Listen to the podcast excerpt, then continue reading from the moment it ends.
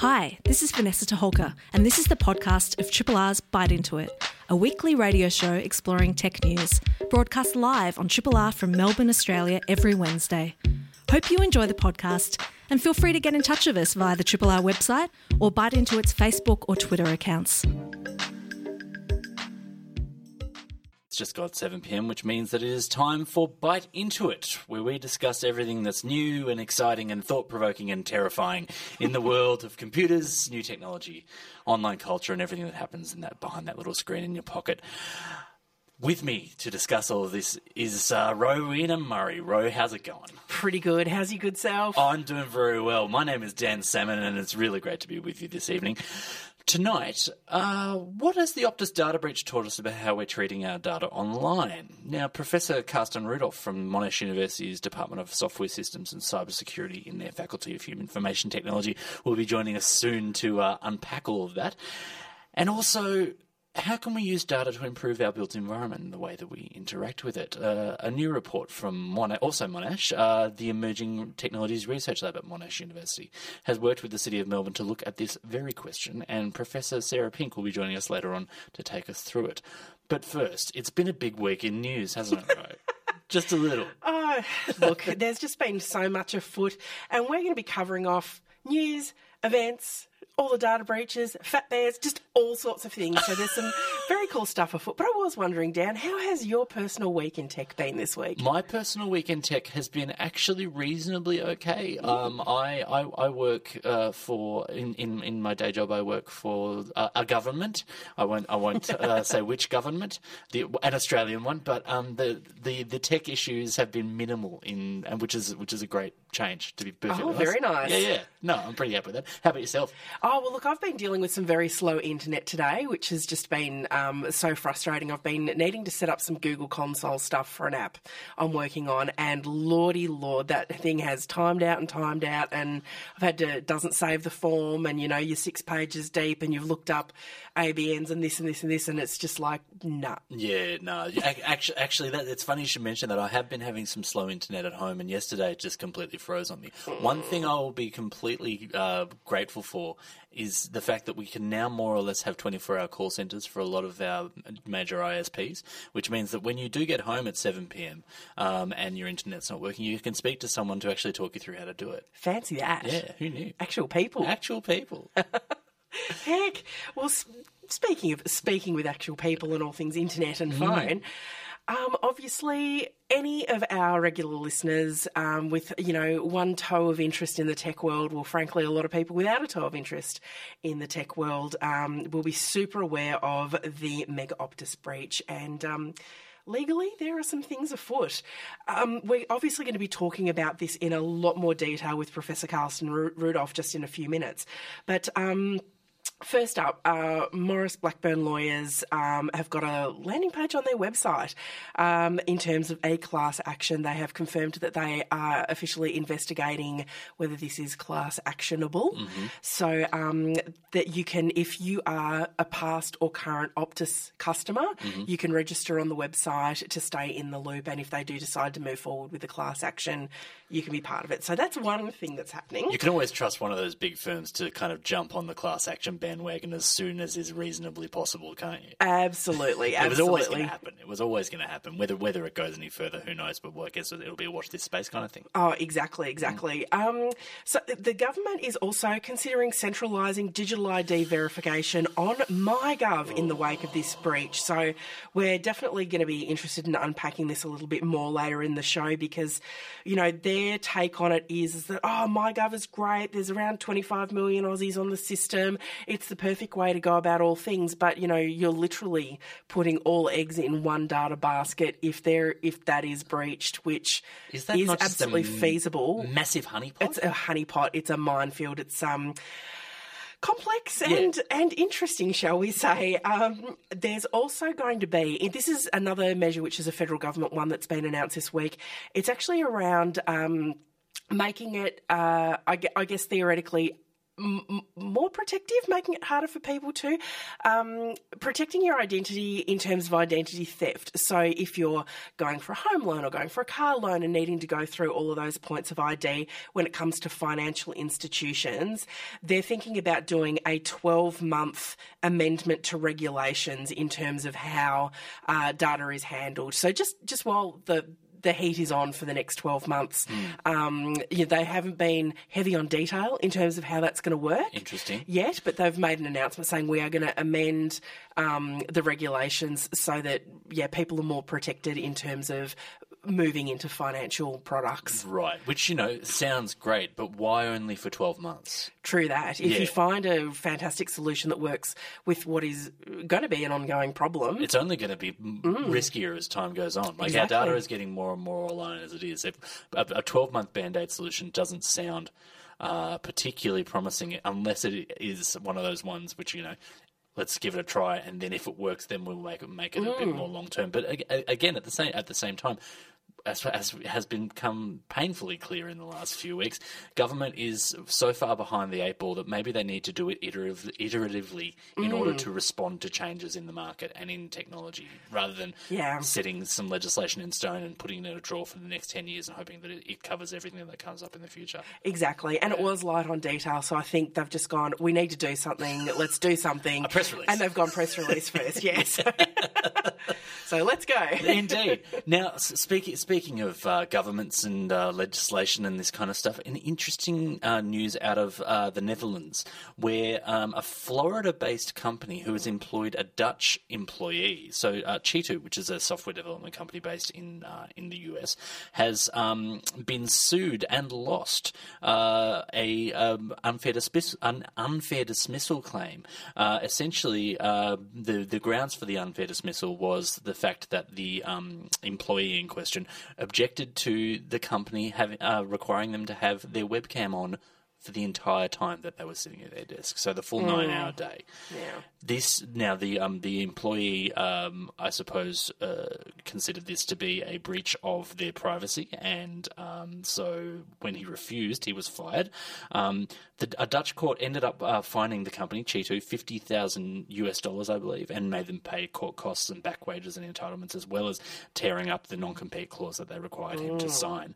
Now, this this has a whole lot of implications in various ways. First and foremost, what kind of company thinks that it's okay to have uh, to make you put your webcam on nine, for the full nine-hour day, even when we're all sitting in the office, unless th- your boss, like if your boss was hovering over your shoulder the entire day, that was a bad boss. Yeah, that's horrible. Yeah, so, so no one wants to be working in those kinds of environments. Secondly, this is a Dutch court uh, finding against a US company uh, for a, for a, for a Dutch based employee. Now, I'm not a workplace law person, and by and I'm by no stretch um, a um, interjurisdictional law person Yeah, yeah. uh, or a law person at all, for that matter. now that I think about it, I'm not a lawyer. Uh, Um, But it's see, it, it, it's very interesting to see that um, uh, European and EU legislation regulations, and well, you know, particularly in the tech space, are starting to have worldwide uh, implications. Looking at things like the General Data Protection Regulation, and Yeah. you know the fact that we now have pop-ups every time you go to a new website asking for you to consent to cookies. This is all stuff that the EU has, um, I suppose, uh, brought on, and it, for for good and ill.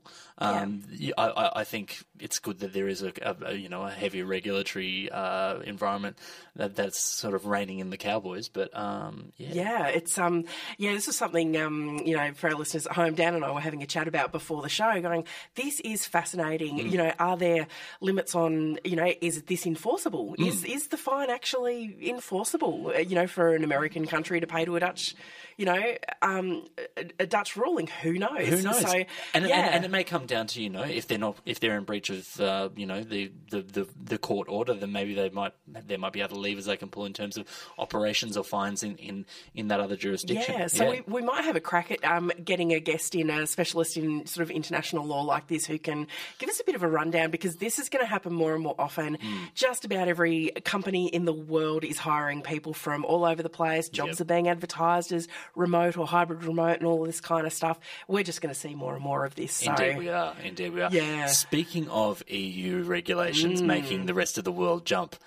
Um, it, looks like we're getting uh, USB Cs on our iPhones. Now, um, this has been an ongoing thing where uh, essentially Apple doesn't like that uh, the European Union is uh, dictating the kind of technologies that can be used for charging on various uh, handheld and non-handheld devices.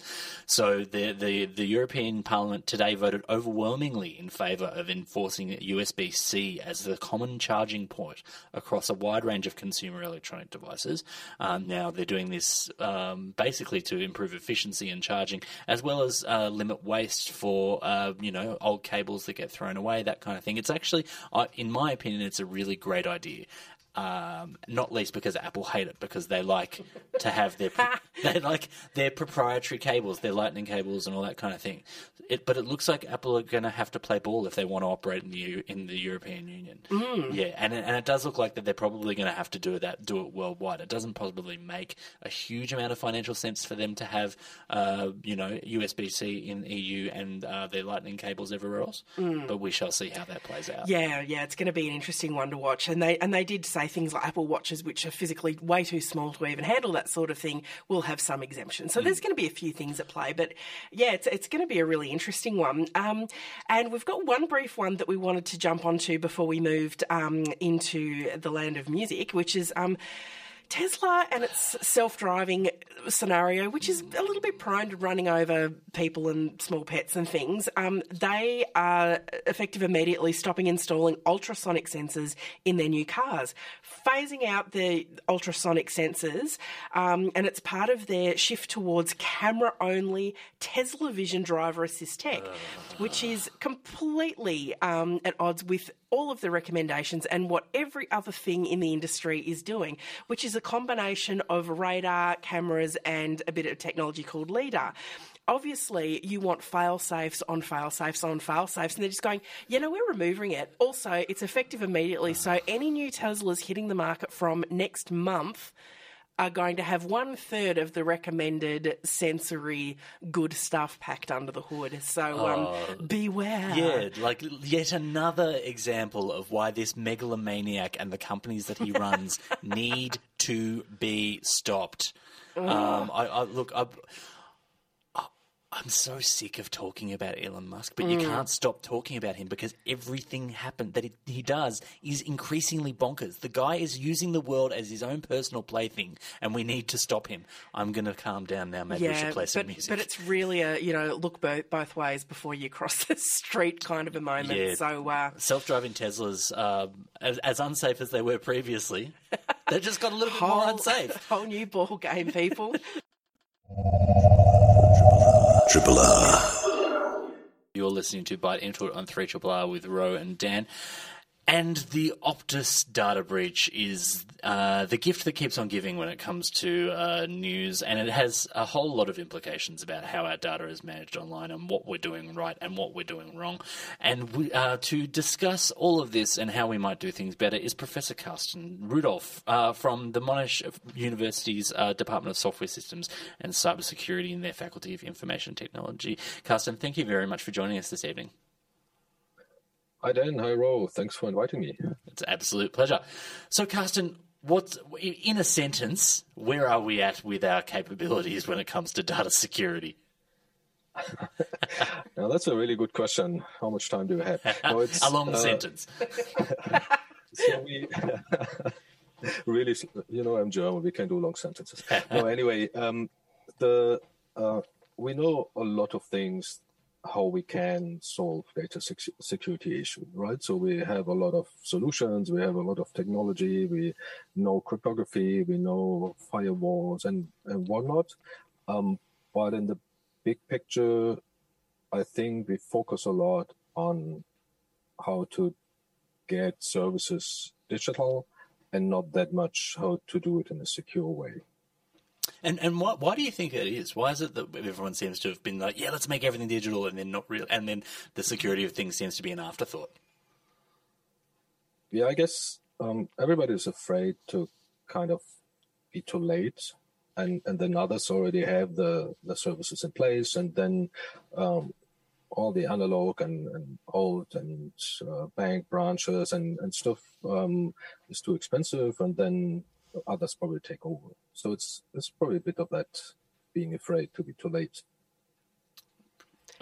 Yeah, I was just going to say it, it, definitely makes sense that um, there's always this uh, race to be innovative and be creative and have your marketing lined up and you know build your clientele as quickly as possible. And it really does seem that you know a combination of the ethics and the boring and expensive but very necessary security seems to fall behind, and that you know goes from both a legislation standpoint as well as that tech build mm. perspective.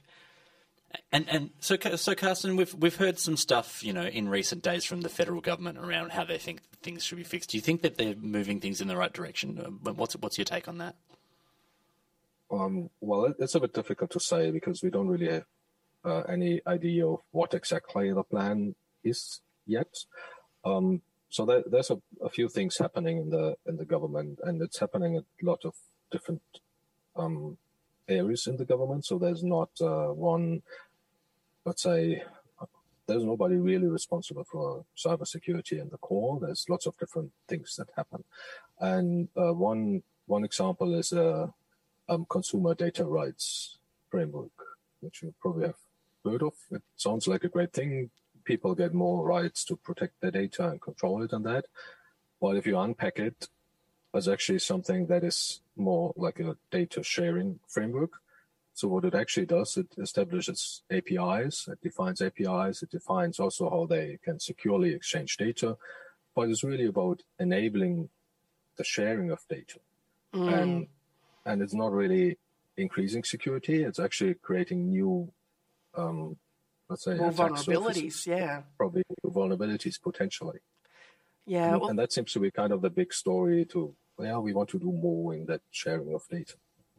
Yeah, because I mean, especially considering um, that the Optus breach essentially came from an unlocked API that was that had been sitting there for absolute years and was just stumbled on, and it's ended up being this absolute catastrophe. Mm.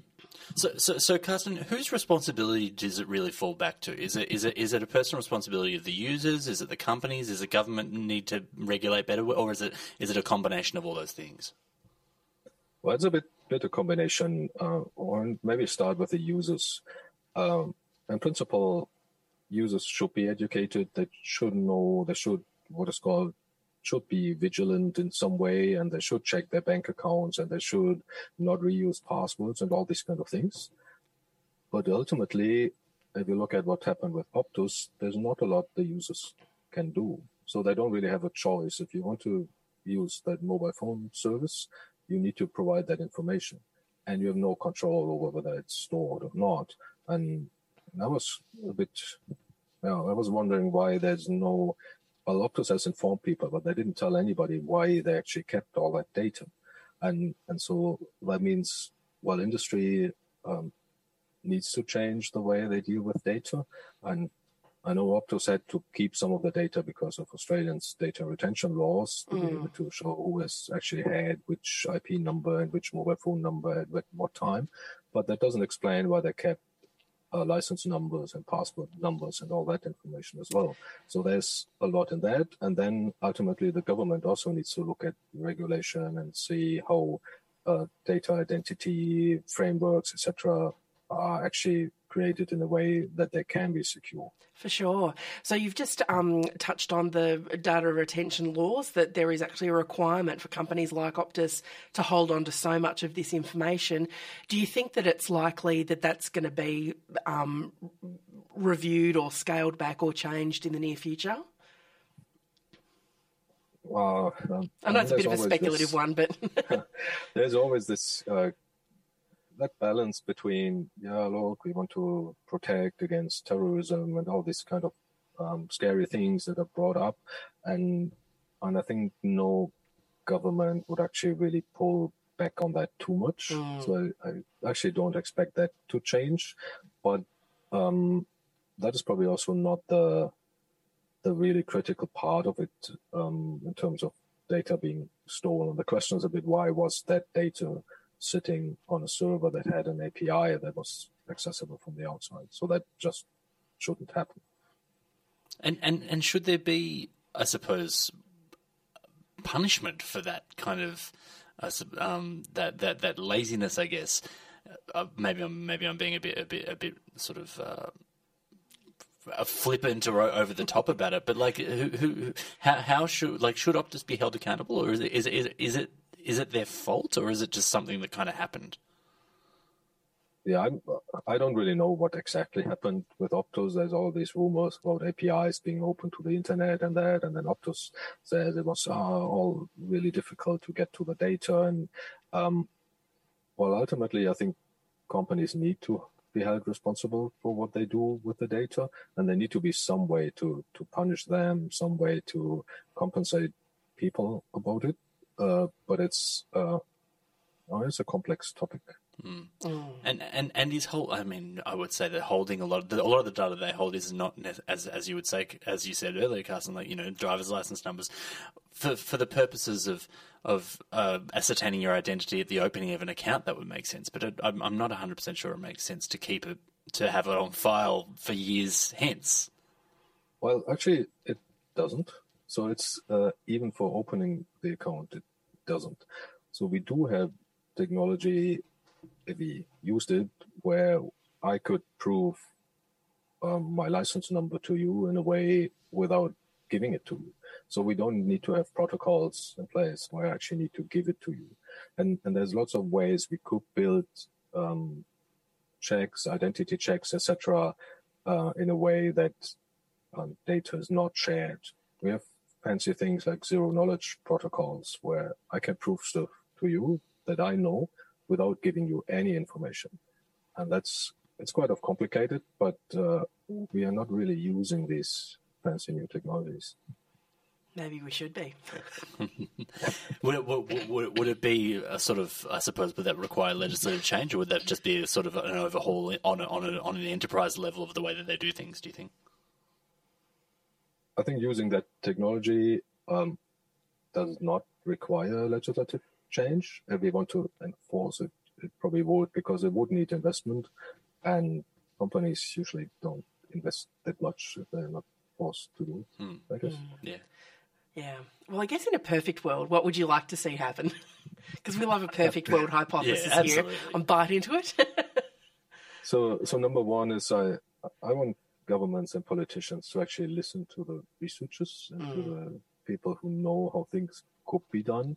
And it's not just just me. Uh, There's quite a few colleagues in Australia, and um, I want to mention one in particular. It's Vanessa Teague uh, with uh, ANU now, and she has unpacked unpacked all these issues with how can you actually re-identify data that apparently it was supposed to be de-identified and and she has also analyzed the digital identity framework all these new ideas that the government has and shown that there's quite a few weaknesses in in that so that's kind of the first thing that i would like to have is that uh, we actually use what we have in terms of the research yeah, absolutely. For sure. But, w- w- on, on your perfect wish list there, Carsten, was there was there anything else, or is that is that the number one item? I mean, that's number one. But then the second one is that um, we should also, from industry side, actually use what we have. We do have quite a few banks, for example, that don't provide multi-factor authorization to uh, private end users. They provide it to um, to enterprise customers, but not to the private ones. And I wonder, you know, why why is that? And then uh, one thing is, I think we should stop uh, blaming victims, individual victims of um, cybercrime, because we, we really have bad systems in place. And if we have computers and applications where there's a problem that you click on a malicious link, or we have lots of systems where you need to click on links, um, you can't really blame users for doing that. And uh, I know people say that, well, human is the weakest link and all that. But if that's the case, we need to build systems where that doesn't matter. Mm. Definitely, definitely, and, and and and I suppose that's something that is is is uh, the the overarching thing. Certainly, as you, as you've said, Carsten, in, in recent years, it's all about you know protect yourself against identity theft. What well, who, shouldn't people be protecting us from identity theft? Yeah, I, I guess you're right. I mean, and there's lots of small things, and for example, banks could start uh, checking the names to bank accounts when you do a bank transfer. Currently, they don't, and that makes it incredibly easy. I set up a bank account under my name. I show my identity for that, and then I give you the number and claim, okay, this is the number of, I don't know, the tradie who has done some work in your place, or that's uh, whoever it is, and then you transfer money to my bank account, and that would be really easy. And and all these easy things we currently don't do. Mm. There's there's definitely room for improvement, and I and I, and I think that this is uh, definitely an area that we're going to have to keep a, an eye on regularly, particularly as I'm sure the next data breach will be just as big, if not bigger. um, we've been speaking with uh, Professor Carsten Rudolph from uh, Monash University's uh, Faculty of Information Technology. Thank you so much for your time, Carsten. Thank you so much for joining us. Yeah, thanks for having me. You're listening to Byte Into It on 3 R with Ro and Dan. Now, what can data tell us about the way that we interact with our built environment? There's plenty of data out there, and the new report from Monash University's Emerging Research, uh, Technologies Research Lab, in collaboration with the City of Melbourne, has put a lens on how Melbourne's real time public data can be gathered and used, and to better plan for inclusive future smart cities. Now, uh, Professor Sarah Pink is a professor of design and emerging technology and the founding director of the Emerging Technologies Research Lab at Monash University, and has uh, come in to speak to us about this. Sarah, thank you very much for your time. Thank you. So, I guess the, the, the first question is um, this this report. What, what what kind of where did it come from? What what was the impetus for getting getting into this kind of uh, information? So, in the Emerging Technologies Research Lab, we have a partnership with the Emerging Tech Group at City of Melbourne, who are an amazing group to work with. And um, the report is based on a piece of research that we did with them in Argyle Square here in Melbourne. So, we I'm an anthropologist, and the people I work with, my team and, and, the lab, we really get in there in the real world with people. We try to understand how they think about tech, how they experience tech, and also how they can imagine their tech futures, which is often very different from the way that organisations, institutions, and those dominant narratives imagine those smooth, easy tech futures. And and and that sounds absolutely fascinating because yeah, I think a lot of the time you know people the, the people who make the tech just tell us how to use it rather than actually uh, asking us how they how we think it should be used. What, what what kind of observations did you get from the research you were doing? Well, what we learned was that people who used Argyle Square, who spent their time there, um, they were kind of really interested in what the data could tell them. Of course, there are always the issues of privacy, um, issues of cybersecurity, issues of whether people want data to be collected about them. But what we're really interested in was finding out what kind of ethical and practical and really like popular uses of data could emerge in that site. So people might be interested in, people might not want to have um, data collected about them that's personal, but they might be really interested in data that might tell them about the, the air quality or the weather that's coming up later. So when you're planning to go out, you can make certain decisions based on that data. So if you can access the data that's being collected in a particular space that you want to go and then participate in later that day, it could be super useful to you. Or if you've got a local business, then you might want to know how many people are around in the square. If you have a coffee shop, then you might want to know how many people might be around and might be likely to flowing into your business at a particular time of the day. So yeah, there's so many uses of data that are very local, very practical, very specific though to our community people living in Melbourne.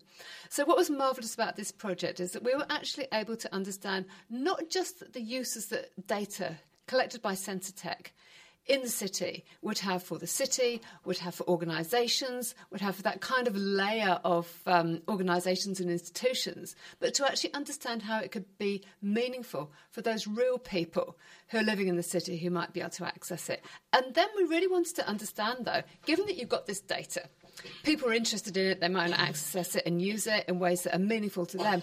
How do you actually make it available to them? How do you even let them know that it's there? Um, and then once they know it's there, how can they get to it really easily?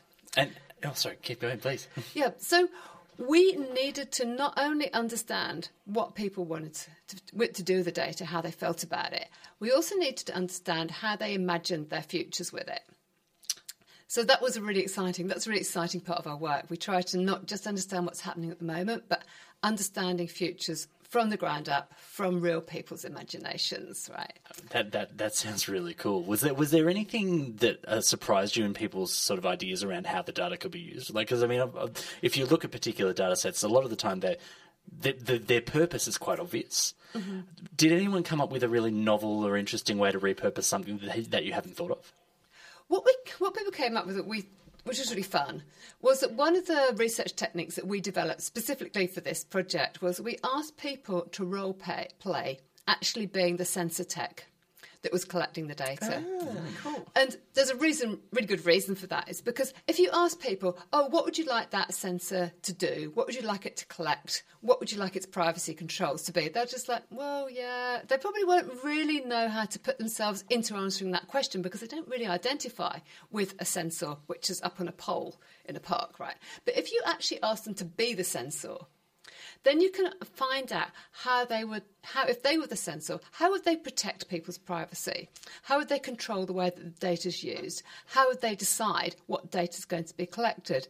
So, what was really interesting was that we were able to humanise the sensor technologies, mm. and that's what you really need to do if you want to get the ethics and the human dimension of the use of any technology right. You've got to humanise it you can't turn people into machines or assume that people will make decisions in the way that machines will make decisions. So you've got to make the technology reflect the kinds of decisions that people would want to make. Yeah, so that's really interesting to me because it makes so much sense when the data is so granular and it's very much about that hyper local perspective mm-hmm. and how small businesses might be able to use it. You really want it to almost feel living and breathing and be a, a really accurate, you know, representation yeah, of how absolutely. people conduct themselves. Yeah. Oh, that's super interesting. Yeah. So, so uh, when when the uh, users or the people who are participating in the thing were actually, you know, putting their sensor hat on, what were their observations around that? Um, they they wanted the sensors to be meaningful to them, as I said, and the data to be meaningful to them. Mm-hmm. So, one of the things that we did was we we tried to think through what the sensors were, how we could group them together, and how we could actually make the sensors friendly to people so people could connect with them. So we came up with the idea of seeing the sensors as a family. And each family of this family of sensors had different, different groups, different types of sensors. So we had the weather and the air quality kind of sensors. Then we had the sensors that tracked how many people sat on seats and how many how many people passed through the park. Then there were the bin sensors and like the toilet sensors and all those kinds of things as well. Um, but by thinking of the sensors as a family, we were then able to connect people to them. And that's coming back to what I was saying about the communication strategy was so important, was that we created a family of sensors and we visualised those. We Marvellous Illustrator visualised those on a website that people could connect to through the QR code. So what we needed to do then was not just think about what the sensors meant, we needed to create that digital layer through which people could really not just connect to them but relate to them as a family. And a family, of course, is about caring. So, how did people, people feel about the sensors? Care was so important. How could they use the data to care for themselves? How they could use it to care for their businesses? How could they use it to care for their family members? That was super important. Um, but then, how do they access the data? Through the QR codes, so to the website. But of course, then you need a material manifestation of the sensor that people can actually use to read the QR code. So, another part of our work involved actually turning that family of sensors into a set of sculptures, which we then, after we've done the if you were a sensor experiment, we then did the second experiment, which involved putting prototype sculptures in the park and asking people to engage with them, to tell us how they felt about them, to say what they thought. Um, and people, we gave people pens. I mean, the, the the um, sculptures were, all, were multicoloured in specific places representing different sensors. We gave people pens and people wrote on them for us what they might be interested in, what they might want. And um, so, so, people, that's where people raise questions of, you know, what are you doing with my data? Questions around privacy and stuff like that. But also, one of the participants wrote across one of the sensors, putting Melbourne on the tech map which for me was really, really inspiring and made me so even more enthusiastic about our project because I think what we've been able to do in this project in Melbourne, also working with, and I can't emphasise how amazing the team at City of Melbourne are and how ethical they are and how their collaboration with us was all about, um, partly about their, their real passion for getting it right. Mm. And for really working with city data in, in a way that works for the people of the city in a way that's ethical and that's trustworthy and and everything. So that's what was so marvelous about about this project actually being able to create those connections between real people's values putting them in the website putting them um, in the sculptures and, and, really communicating that right from the ground to the city oh that's amazing mm-hmm. Oh, great. So we're talking about the uh, City Sensing Data Futures Project report, um, which is a fabulous, um, you know, new project and new set of data. Um, if people want to find out more about it, um, what's what's next? Well, we're really, it's actually really exciting. The City of Melbourne's now working with our um, our proposal and actually materialising that. So oh, we brilliant. will be seeing some kind of manifestations of it in the city at some point soon. Um, but for the moment, um, all of our work is reported on our website. So we're the Emerging Technologies Research Lab at Monash University. Um, we have a website on the Monash site for our lab. Our City Sensing Data Futures report can be downloaded from the site. Um, yeah, so look it up um, connect with our work and, and join us there. Absolutely. Also, of course, follow us on social media because we're very active on Twitter, LinkedIn, Facebook.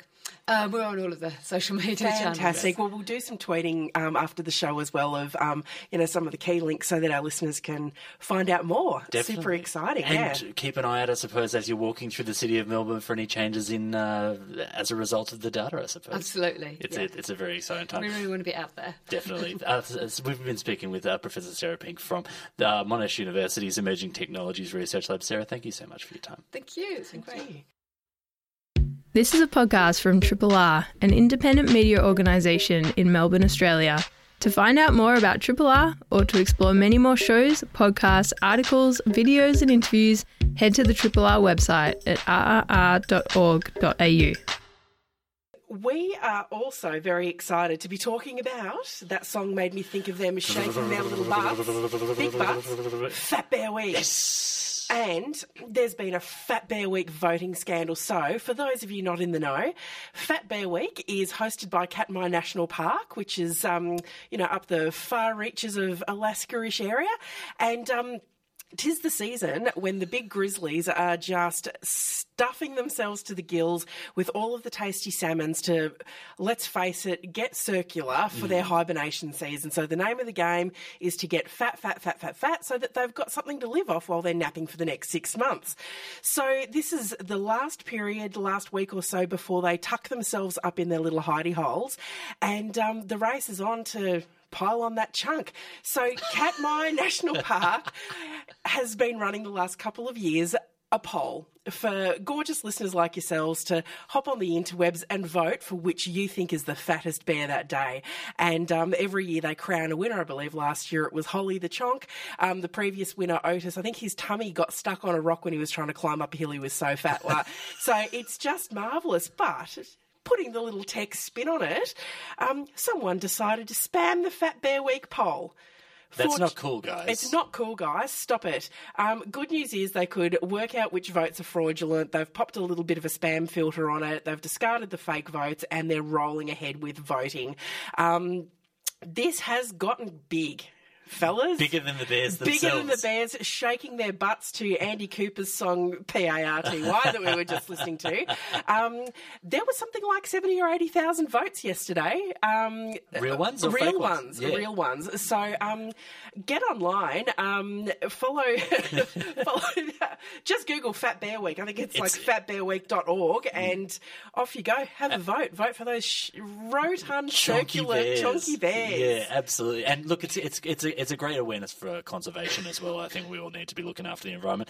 Another bit of quick news before we finish up: uh, the iPhone 14 has a new feature, which is a crash detection. So, like if you uh, stop quickly in a car, for, example, it uh, automatically calls emergency services, which is great, except when it's detecting you being on a roller coaster and calling calling 911. This has been happening quite a few times. Apparently, people have been uh, on roller coasters. Uh, their phone has thought they were in a car crash. It's called 911, and 911 has just gotten a whole lot of people screaming on a roller coaster.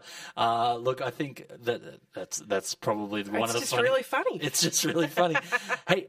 Uh, Ro, thank you so much for being with us this evening. We, um, uh, we'd also like to take an opportunity to thank uh, Professor Carsten Rudolph and uh, Professor Sarah Pink, both from Monash University, for coming in and speaking to us. Thank you to Elizabeth McCarthy, uh, or as always, our talks producer who's helping us uh, get the show together, and our podcaster, Carrie Smythe.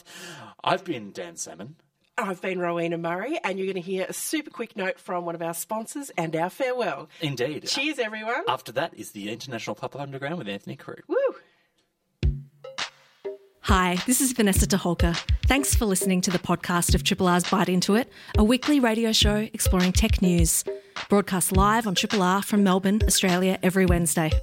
Hope you enjoy the podcast and feel free to get in touch with us via Triple R's website or Byte Into It's Twitter or Facebook accounts.